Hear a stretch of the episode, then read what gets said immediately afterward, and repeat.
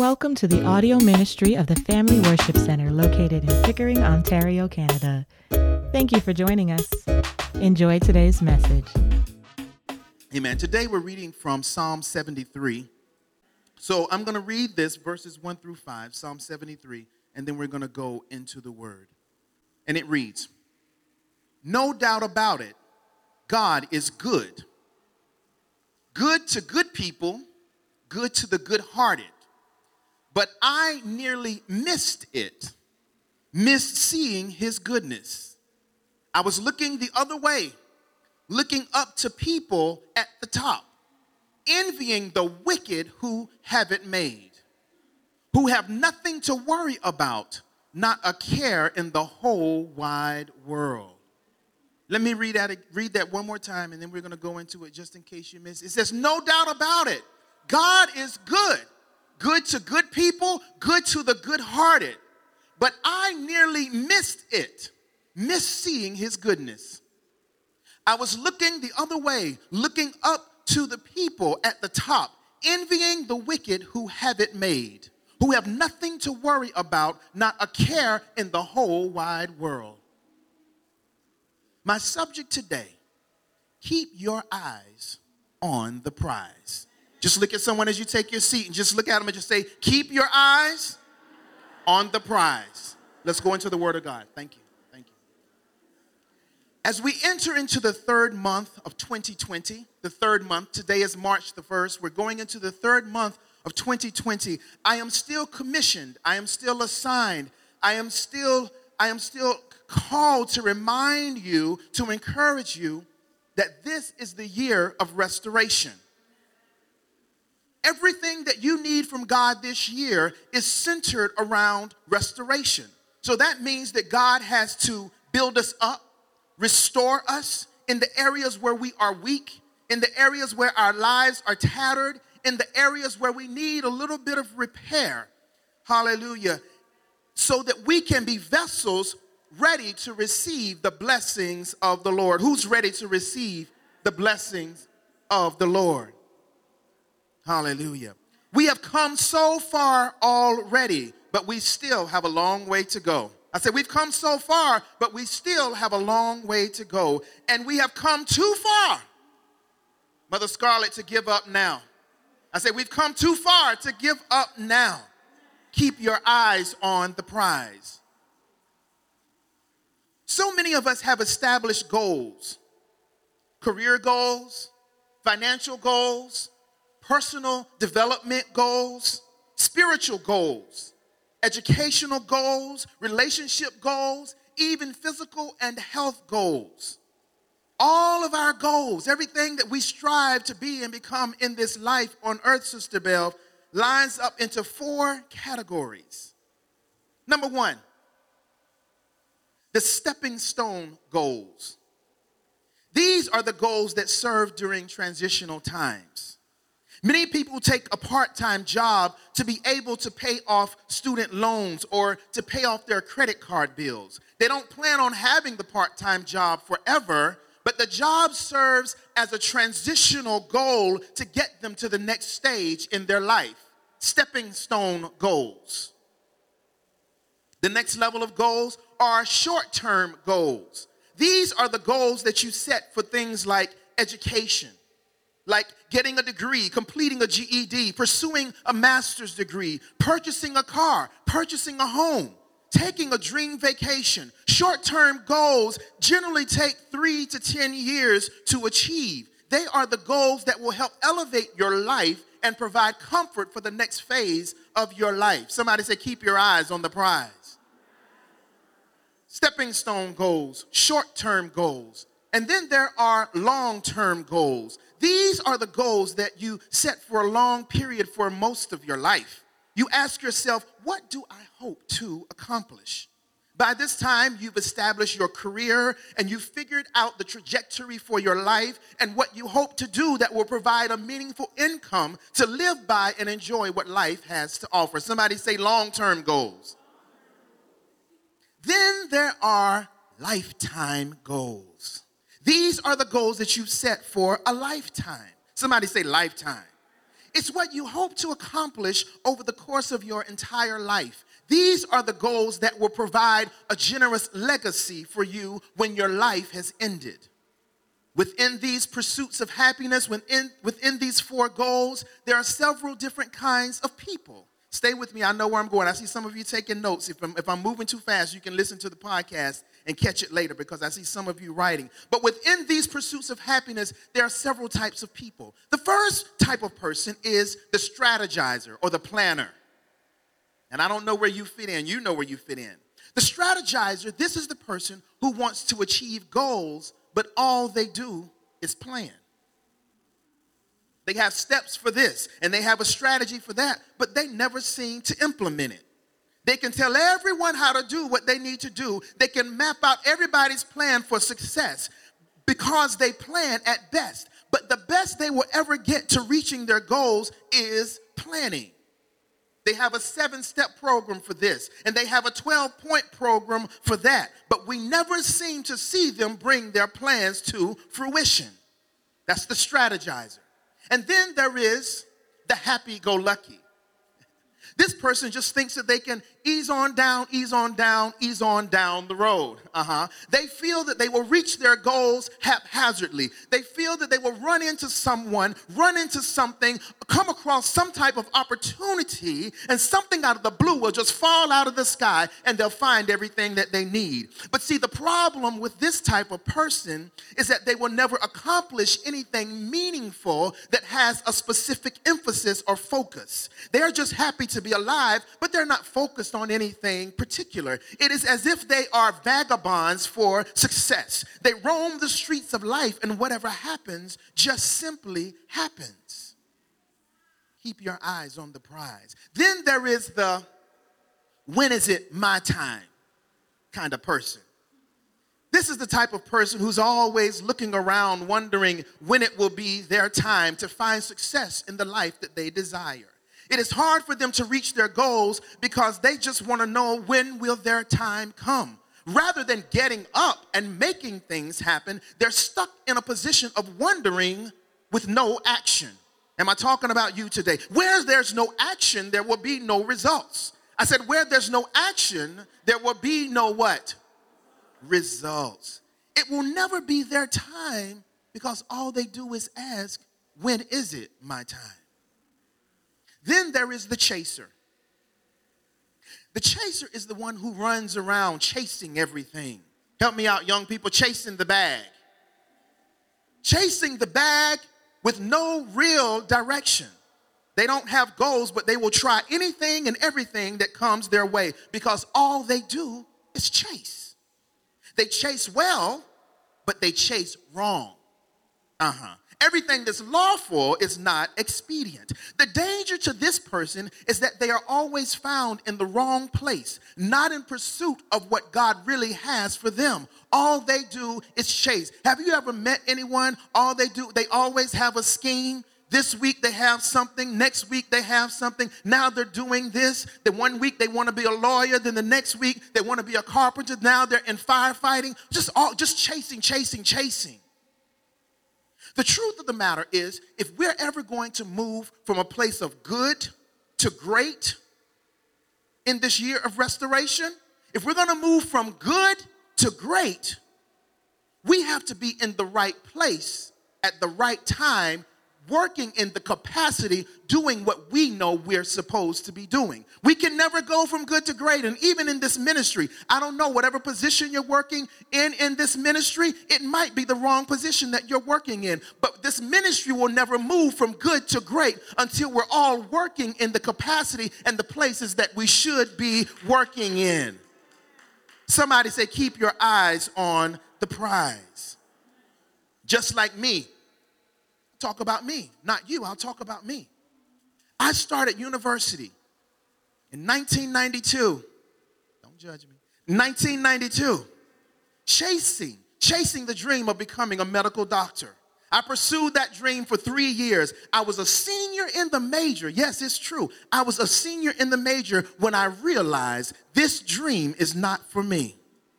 I was in the lab doing some work and I took my white lab coat off went to the registrar's office and withdrew from school. I had a full scholarship, full ride. My parents had a fit, Sister May. How could you do this? You're going to be a doctor one day. You're in your senior year. But it wasn't my dream. See, the thing is, it wasn't my goal for life. While, yes, I could perform the task, my grades were on point, my lab work was on point, I could complete the dream, but the dream is not the dream that echoed from my heart. It was not the dream that was ordained for me. I was chasing hard, but chasing wrong. Uh huh. I'm talking about the chaser. Then there is, and I'm almost done with this description. I don't know where you fit in or if you even fit in. Then there is the pinch hitter. The pinch hitter, much like baseball, is the one who has goals and wants better things out of life, but they always think they can ride the coattail of others. They always think they're the ones who can get the hookup the favors, the promotions because someone else is already elevated. They're the ones that are always looking for the under the table kinds of deals. The challenge with the pinch hitter, however, is that they will never have anything substantial because they never earn or build anything from the ground up. And the truth of the matter is, no one gets to the 10th floor automatically. You've either got to take the steps or you've got to take the elevator. But the pinch hitter is just always looking for a quick fix, always looking for a hookup always looking for the buddy. The pinch hitter is always riding shotgun with his or her best buddy. The popular group TLC described the pinch hitter as a scrub, always on the passenger side of the best friend's ride. When are you gonna get your own ride? Stop riding shotgun all the time. Stop riding on other people's hookups and upgrades. Stop always looking for the upgrade and get to work and do something for yourself. Keep your eyes, what? on the prize. Hallelujah. And then there is the all around winner. Somebody say, all around winner. The all around winner is the one who never follows the rules, but always seems to win. This is the type of person who never seems to have to endure anything, who never struggles for anything, but always seems to come out on top. This is the one who fails to be obedient and sometimes downright chooses to be disobedient, but always, Brother Robert seems to prosper no matter what. The all around winner is the one that we see in our text today. This is the profile of the wicked, the one that the psalmist is speaking of, who is wicked but is always at the top the one who always gets ahead, the one who always comes out with no scars, the one who always seems to have it together on the outside when you know that they are a mess on the inside. I'm talking about the all around winner. Is there anyone you've ever asked yourself, or you've ever questioned God, or you've ever asked God, why does it seem like the wicked always prospers?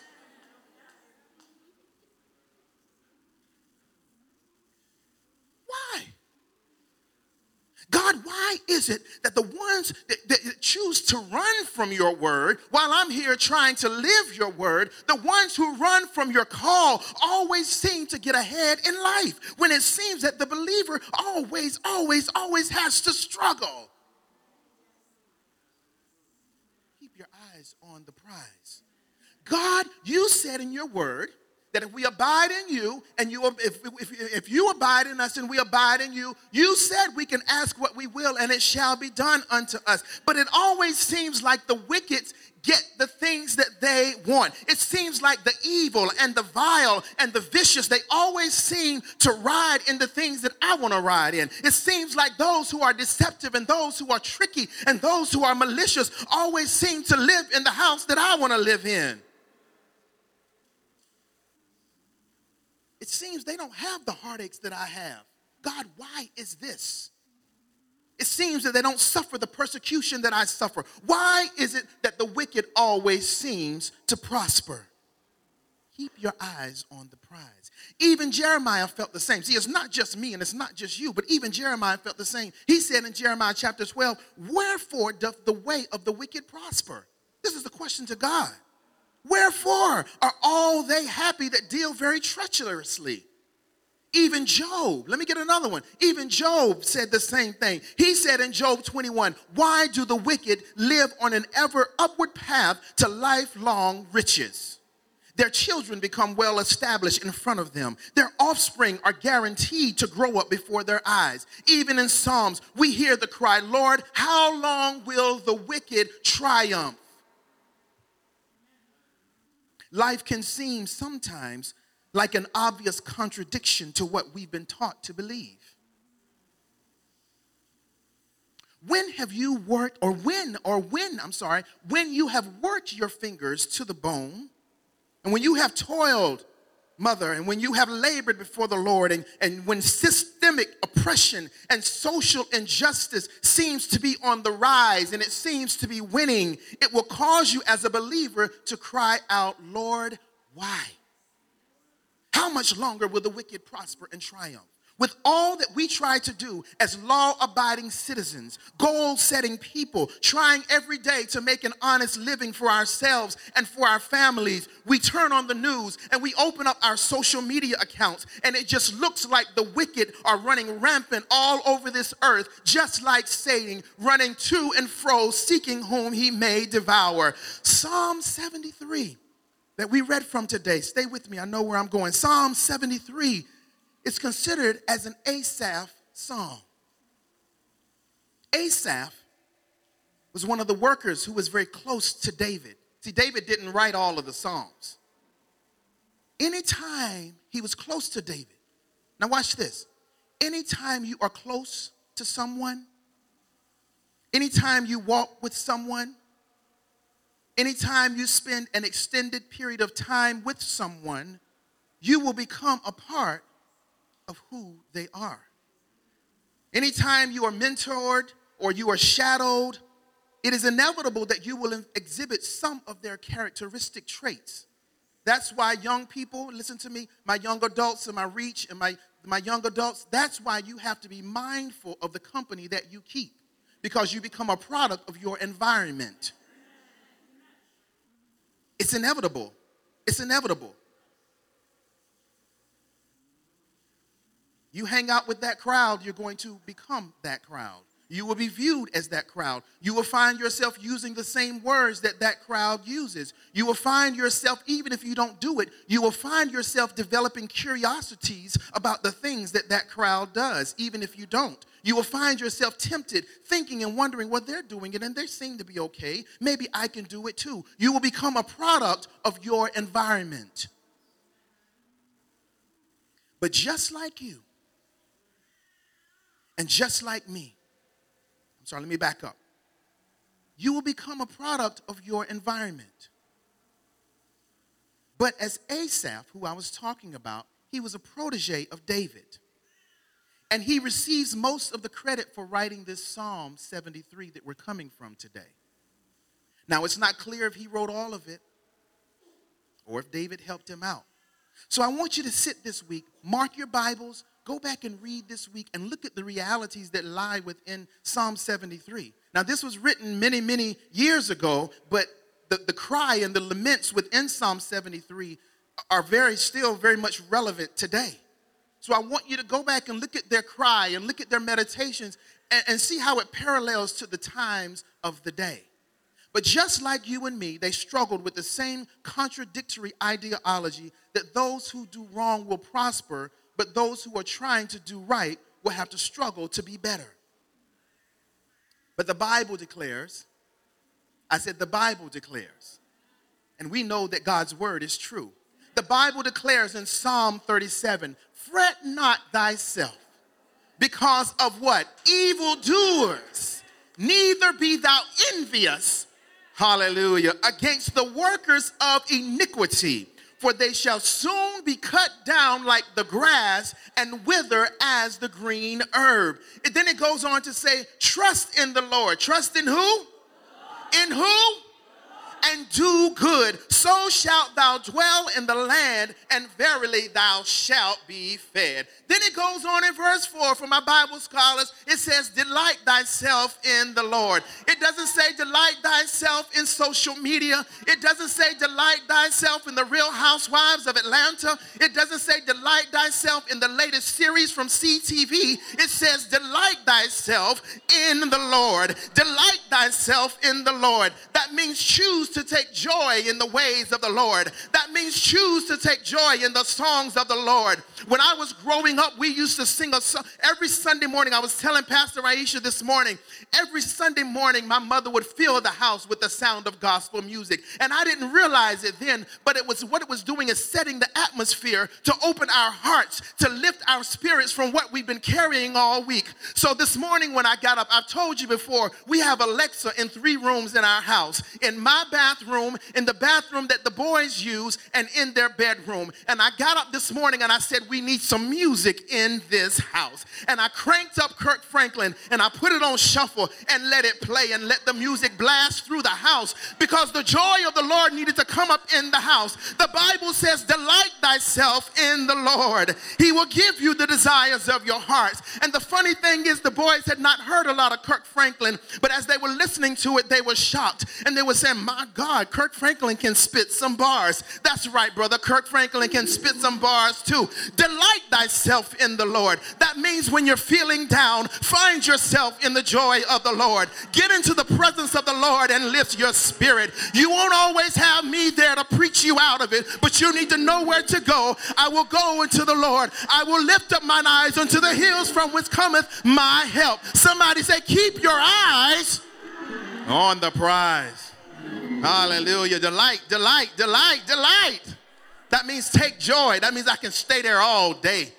Hallelujah. In his presence, there is fullness of joy. Hallelujah. But it says, delight thyself in the Lord. So you need to know, with all that I've said just a moment ago about the wicked triumph, you need to know that as a believer, there is an answer. You need to know that there is a solution for the believers. You need to know that there is a promise, and you ought to be responding right now because you know that God gave us a promise, even in the midst of the wicked. I said there is a promise for the believer, not for the non believer. I'm talking about the believer. Do I have a believer in the room today? Do I have a believer? Believer in the room today, there is a fulfillment that God has set up for the believer. Keep your eyes on the prize. Three points, and I'm out of here. I got to go. Number one, if you're taking notes, look at what you have. I love the Word of God because mixed within all of our messages, it's all interlaced. We choose different subjects, we choose different texts. But not too long ago, co pastor asked you what was in your hand. Now, today, God is saying, look at, you, you got, see, you got, that's, that's why you can't miss a service when you can. Now, if you have to go, go. But that's why it's important that you're here. And don't always lean on the podcast. Don't say, well, I'm going to do Bedside Baptist today because of the podcast. But when you come into his presence, much like communion, when you push your way and come into his presence, there's something that God has in store for us. And we don't always know what it is. But if I can get up out of this bed, wash my tail, that's right, wash your tail before you come to church. If I can get up out of this bed, I don't care if you have to take a car, a van, or public transportation. But if I can press my way, much like the lady pressed to touch the hem of his garment and get into the house of God, there's something waiting for me. There's a special special supernatural blessing that's waiting for me. Somebody say, press. Come on, come. Somebody say, press. Press your way, press your way. But I said all that to say that not too long ago, co pastor reminded us to look what's in our hand. Your point number one today is look at what you have. Stick out your hands in front of you. Wake up to Tucker up. Stick out your hands in front of you. Love you, sir. Stick out your hands and look at look at look at what you have. Come on, Storm. Come on. Look at what you have. You're a new convert. I want you to eat all of this up. Look at, no, stick both hands out. I, I have time. I can take time for it. Look at what you have. See it. See it beyond just those, those unique fingerprints that the Lord has given you. But look at what you have.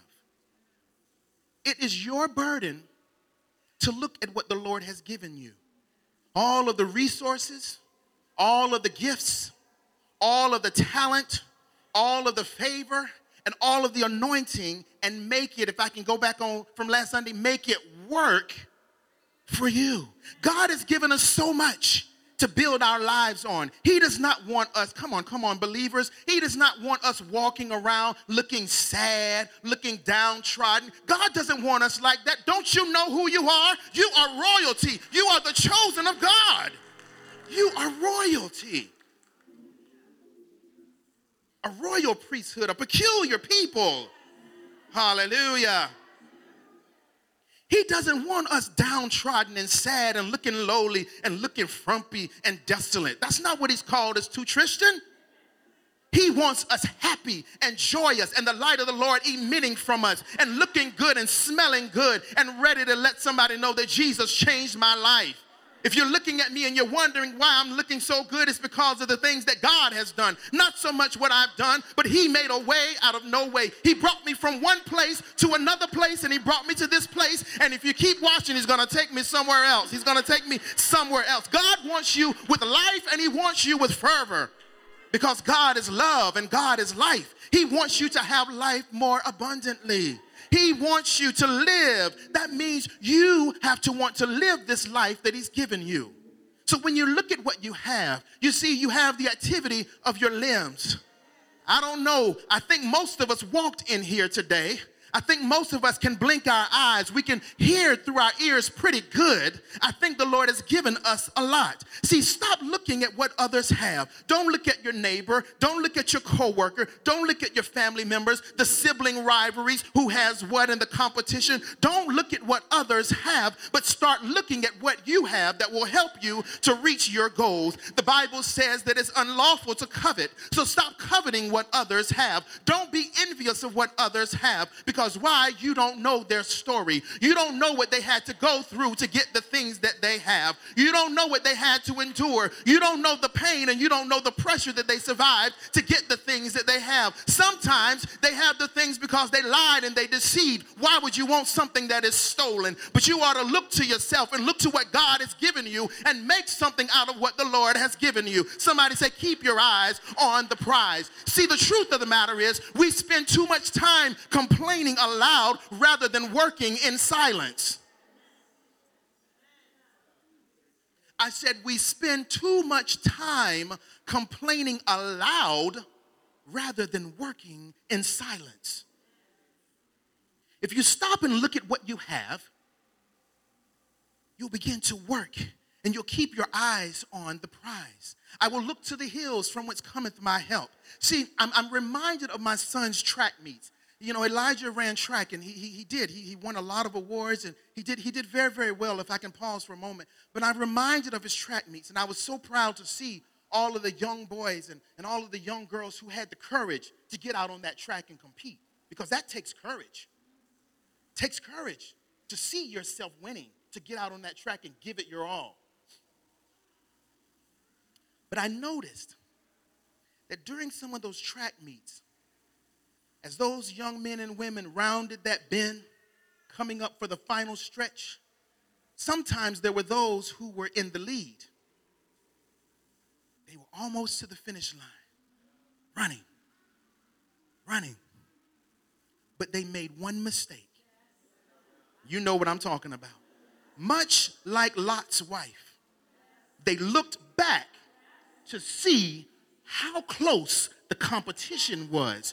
And in the process of looking back, they lost their footing. Oh, God, help us today.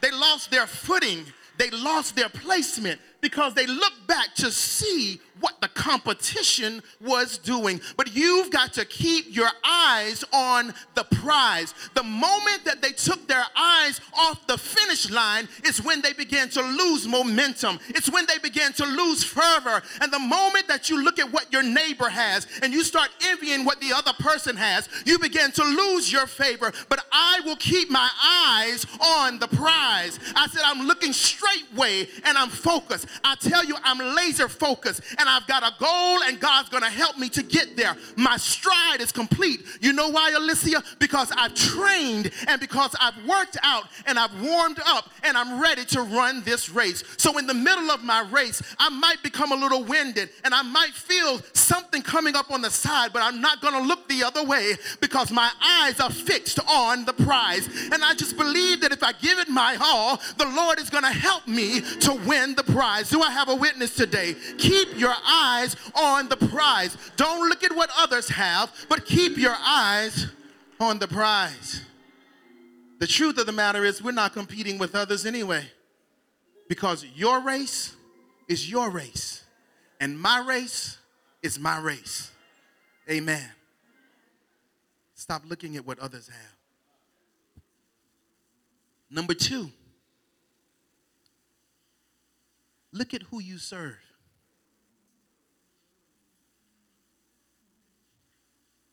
We serve a mighty God. I said, We serve a mighty God. Let me add a little bit to that.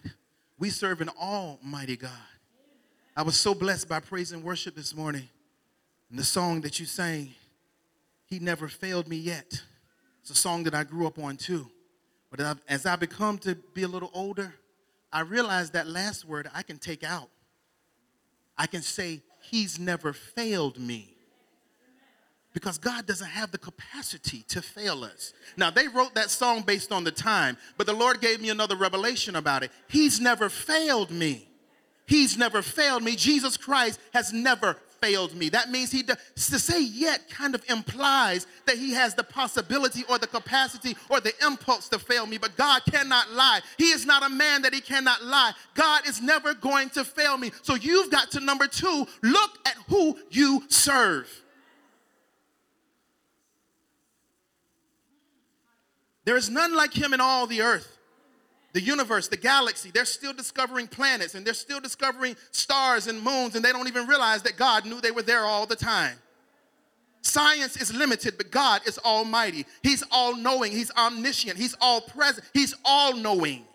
We serve a mighty God. Look at who you serve. He is from everlasting to everlasting. He controls the land and the sea. At the sound of his voice, the waters can stop just like that. At the thought, the trouble can stop just like that. It may look like the wicked is prospering, but God has everything under control. Help me out, James Hall. Who is in control? A song we used to sing. We used to kill it. We used to say, Who is in control? And then we'd come back and the answer would be, God is in control. Look at your neighbor and say, God is in control. Come on, mean it like you know it and you believe it. God is in control. Another way to say it, Jesus take the wheel. Of course, Jesus is going to take the wheel because he made the car. Jesus made the wheel. Jesus put the gas in the car that you're riding in. Of course, Jesus is going to take the wheel. You never had the wheel. The problem is that we think we do, but Jesus has the wheel. Look at who you serve. Don't think that he sleeps and slumbers while the enemy runs rampant. I said, don't think that he sleeps and slumbers. Don't think that God is on a coffee break just because you're going through. Oh, no, no, no, no, no, no, no, no. God knows, he sees, he knows everything. I said, look at who you serve the God of Abraham and the God of Isaac he is the God of Jacob. He is the same God who delivered Shadrach, Meshach, and Abednego he is the same God who rescued Daniel from the lion's den. Does anybody know what I'm talking about? He's the same God who kept Moses safe from a mass genocide because of the purpose over his life. And he's going to do the same thing for you. He's not going to let you perish until you fulfill the purpose in your life. He's the same God who delivered the Israelites over and over and over again.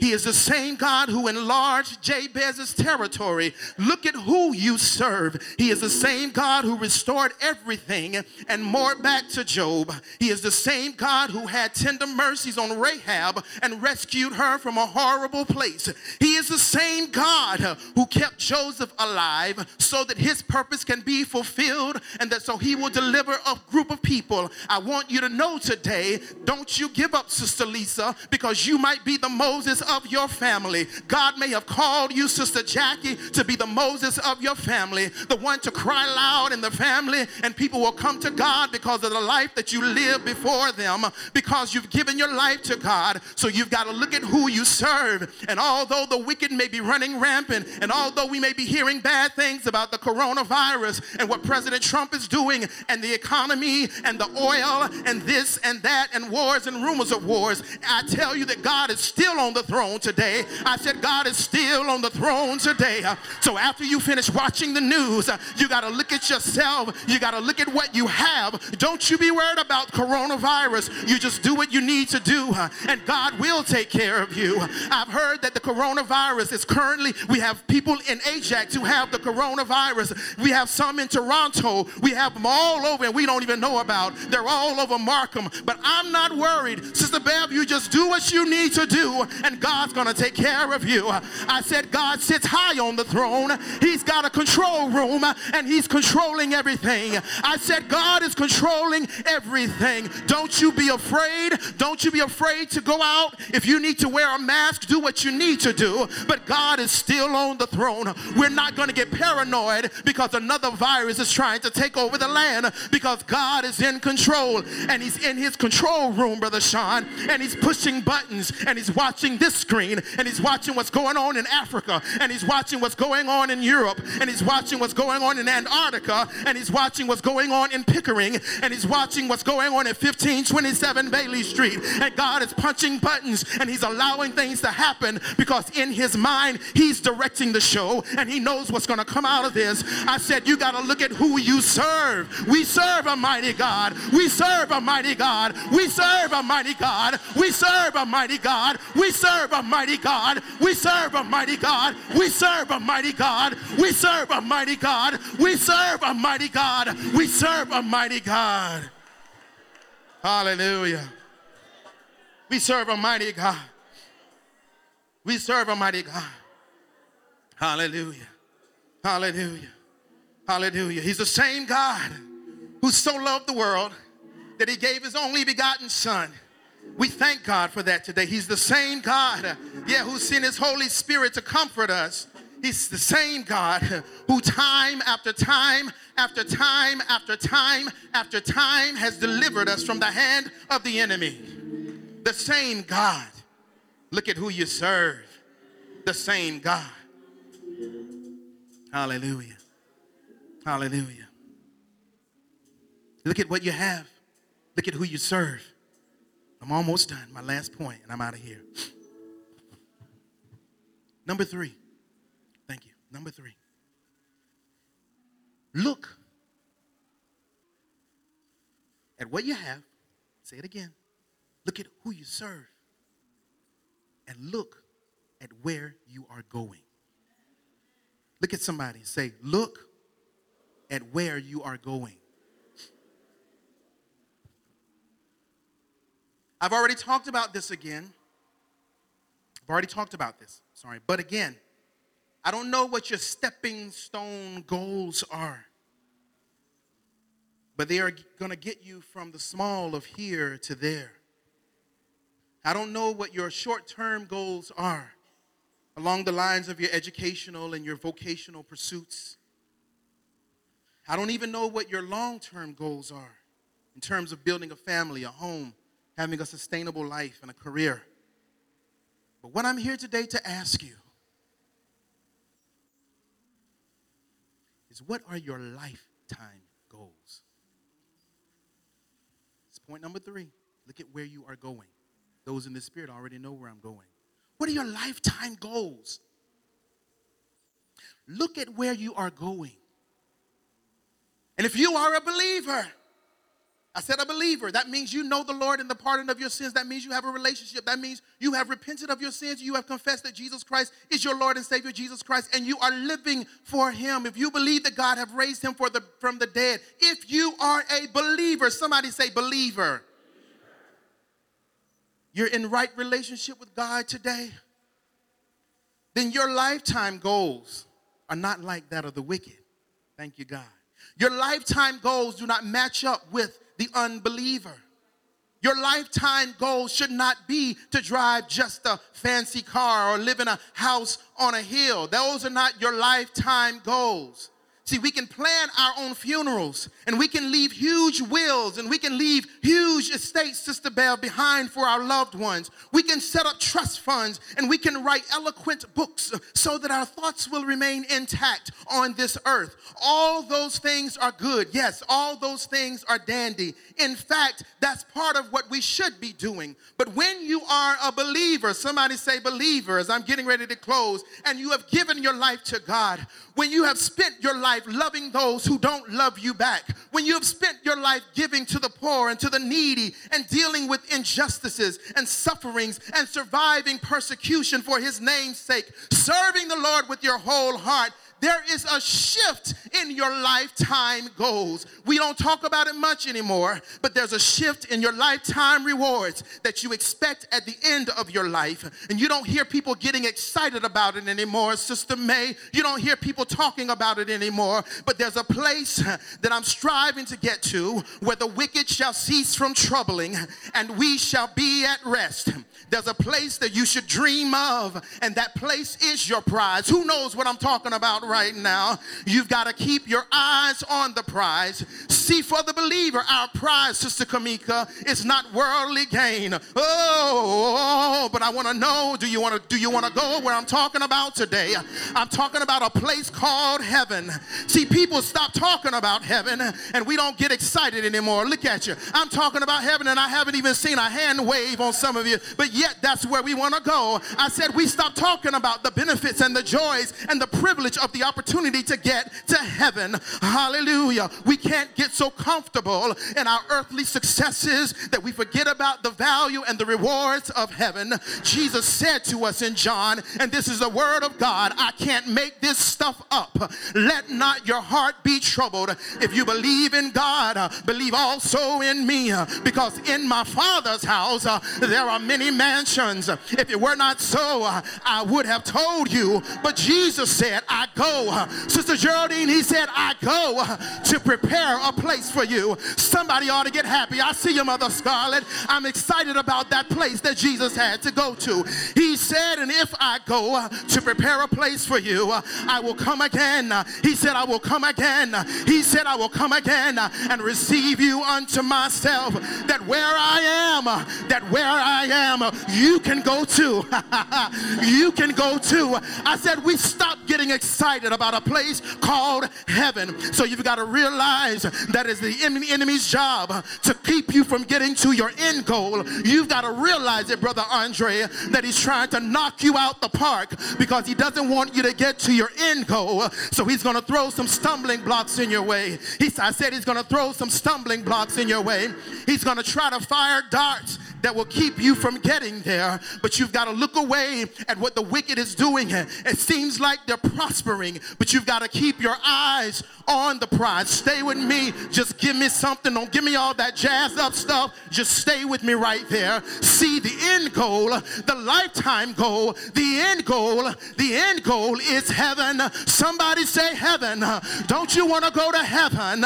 Don't you want to go to heaven? See, the problem is when people pass away, we are so quick to give them wings to fly away, but you don't even know how they lived. The truth of the matter is that they might need a parachute because they're dropping down to hell, but you ought to be excited about the word called heaven. Don't you want to live again? One songwriter says, When you see me singing and shouting down here, I'm doing the best I can to keep myself together to make it to the promised land. I'm a soldier in God's army and I'm going to win this fight. I'm going to share this gospel of Jesus Christ. And then they went on to say, Oh, heaven, heaven is my goal. I mean, heaven, heaven all the way. I said, heaven all the way. 99 and a half won't do, but I'm talking about heaven all the way. You can't get there by lying, you can't get there by cheating, you can't get there by being disobedient, but I mean, heaven all the way. I, I want to go. Do you want to go to heaven today? Do you want to go to heaven today? I said, Do you want to go to heaven today? Day? Uh, is heaven your end goal? Uh, I want to hear him say, Well done. Uh, so I'm keeping my eyes on the prize. I want to hear God say, Well done, my good and my faithful servant. You've been faithful over a few things. Um, now I'll make you ruler over many. Enter into the joy of the Lord. Enter into the joy of the Lord. Do you want to enter into the joy of the Lord when your rogue name is called up yonder? I believe, hallelujah, I believe that my name is written in the Lamb's book of life. And Sister Annie, one day I'm going to go to heaven. Hallelujah, I'm going to heaven. I believe, hallelujah, if being in God's presence on earth is this good and if feeling the power of the Holy Spirit, Sister Doreen, move through me is this good. Imagine what heaven is going to be like on that day. Imagine what heaven is going to feel like. No more sickness and no more pain. We need to get excited about heaven again. We need to build up the hype about heaven again because everybody is not going. See, what you need to realize is that heaven is the most exclusive club that there ever will be. Heaven is structured like no other architectural structure in the world. Heaven has the best interior and exterior design that there will ever be. Heaven has the best weather that you will ever find. Heaven has a dress code like no other because we know that we're going to wear long white robes uh, that have been washed in the blood of the Lamb. Uh, heaven has the best streets. Uh, no more potholes or anything like that construction on Eglinton downtown. The Bible says that heaven shines with the glory of the Lord. I said heaven shines with the glory of the Lord. It has great walls measuring 200 feet thick with 12 gates at the city, with 12 gates and 12 angels at the gates. Heaven is laid out as a square with foundations decorated with every precious stone uh, jasper, sapphire, agate, emerald, and onyx, ruby, chrysolite, beryl, and topaz, and turquoise, jacinth, and amethyst. Heaven's gates are made of pearls. There's no temple in the city because God and the Lamb are the temple. I said there's no temple in the city called heaven because the Bible says that God and the Lamb are the temple. Heaven doesn't need sun and heaven doesn't need moon uh, because God's glory will shine forevermore. Hallelujah. Nothing impure will ever enter into heaven. I said nothing impure will ever enter into heaven. And the glory of the Lord uh, will be there forever. The glory of the Lord will be there forever. The glory of the Lord will be there forever. That's the prize I'm fighting for. That's the prize I'm living for. I said, That's the prize I'm serving for. That's the prize I'm serving for. I'm living to live again. I'm living to live again. I'm living to live again. I'm living to live again. I don't need a parachute because I'm not going down, but give me my wings so I can fly far, far away. I, heaven, I'm living for heaven. I said, I'm living, hallelujah. I said, I'm living for heaven. I said, I'm living for heaven. Hallelujah. Hallelujah. Hallelujah. Hallelujah. Hallelujah. Hallelujah. Hallelujah. Hallelujah. Hallelujah. Keep your eyes on the prize. I don't care what Trump does. I don't care what coronavirus. Keep your eyes on the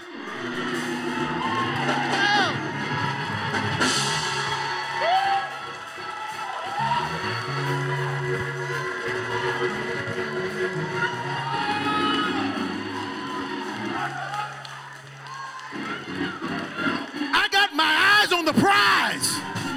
And I'm not going back. Come hell, high water, sink or swim, I've got my eyes on the prize. Woo! Somebody ought to just give God a praise. Just give, you ought to give, God, see,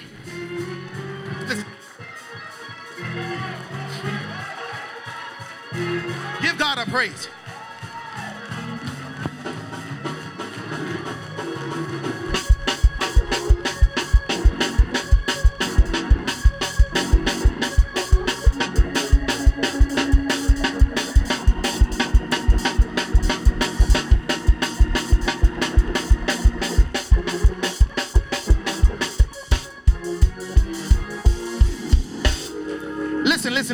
Going, keep the beat going, keep the beat going. Keep the beat going. Yeah, yeah, yeah, yeah. Keep it there. Because I'm excited about heaven. But let me tell you this. I'm gonna borrow from Tasha Cobbs just for a moment.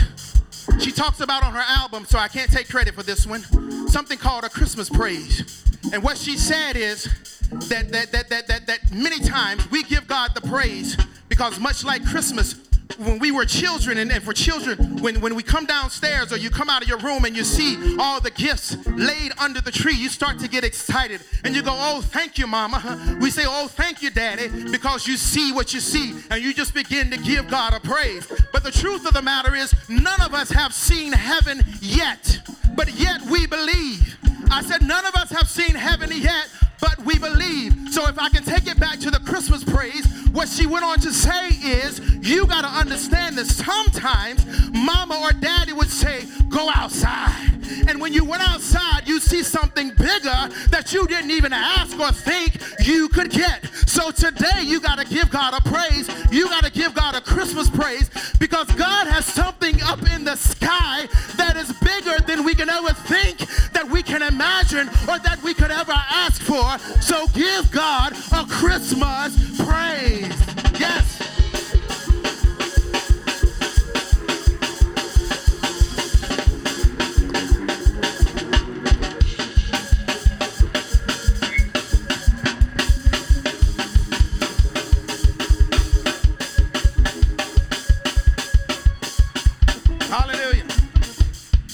We got to get out of here.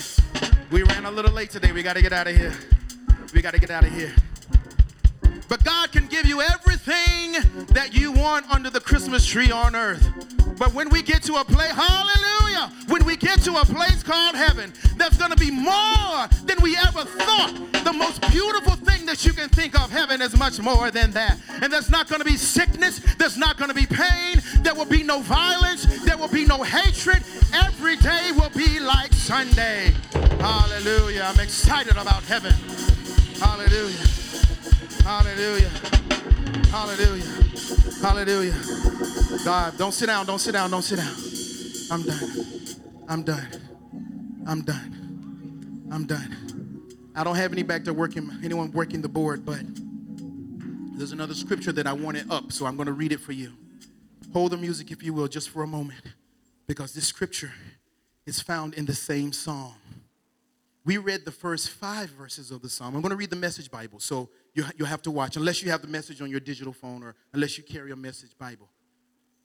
So don't, don't, don't sit, because I'm done. But at the beginning of Psalm 73, we read about the wicked. And I challenge you to go back this week because that whole psalm, that entire psalm, there are about 28 verses, that entire psalm I studied this week is talking about the wicked prospering. But then around verse 25 of the 28 verses, it says this You're all, hallelujah, I want in heaven. You're all I want on earth. When my skin sags and my bones get brittle, God is a rock firm and faithful. I said, God is a rock firm and faithful. Look, those who left you are falling apart. Deserters, they will never be heard from again. That means the people who stopped following you, the people who chose the devices of the enemy are falling apart. They're, they're, they're dissipated, they're gone, they didn't make it. It says, Oh, how refreshing it is. I've made the Lord God my home. I'm telling the world what you do. So that means when we get to heaven, one songwriter said, Millions didn't make it, uh, but I was one of the ones who did.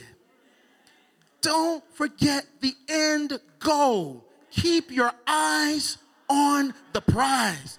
What does it mean to live this life? What does it profit a man to gain this whole world and lose his soul? What does it profit? Brother, I'm not here in church every Sunday just so I can mess around and get a parachute and go to hell. I'm living so I can live again. I'm living because he pardoned my sins and he showed me my ways. I'm living because he washed my blood. He washed my blood with his blood. Read Psalm 73 this week. What psalm did I say? What did I say? Read it this week. I want you to say this after me, and I'm out of here. All is well if God is in me. All is well, Sister Lisa, if God is in me. Because God is on the side of those, because God is on the side of those who are right. And if I'm right with God, and if God is in me, then all is well. Give God a praise. Thank you for joining us. We're the Family Worship Center, strengthening the family, building the community, serving with love.